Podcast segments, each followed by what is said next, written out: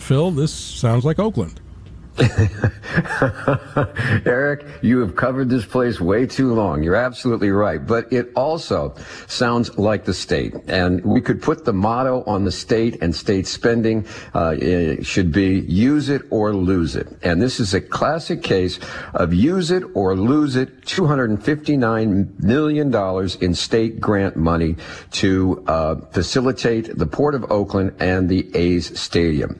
What we have here is uh, the building this uh, multi-billion dollar stadium is going to take a lot of work around the area. Not only do they want to put a ballpark in, they want to put condos in, hotels, and they're going to need to be able to get people in and out of there quickly and safely.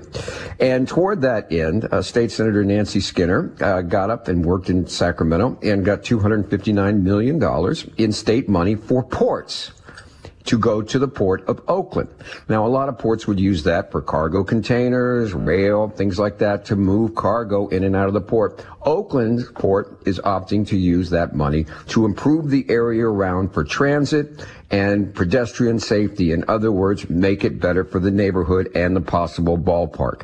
Now, this is going to create a lot of jobs, whether the A's go in there or not, and that is a key, another reason why these projects move forward. Just look at high-speed rail in the Central Valley. It's going nowhere, but it is employing a lot of people during the recession, and that's got it going.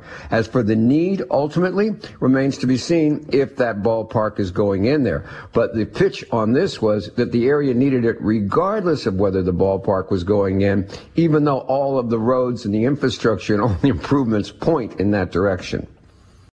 Baseball is in full swing. NBA playoffs are heating up, and your NFL team is gearing up for training camp. Listen to the latest on the teams you love here on the Audacy app. The biggest sports radio stations in the country, providing unrivaled local coverage of their teams, all in one place. Exclusive interviews with players, coaches, and team executives, streaming live and always available on demand. Stay in the know with your favorite teams right here on the Audacy app.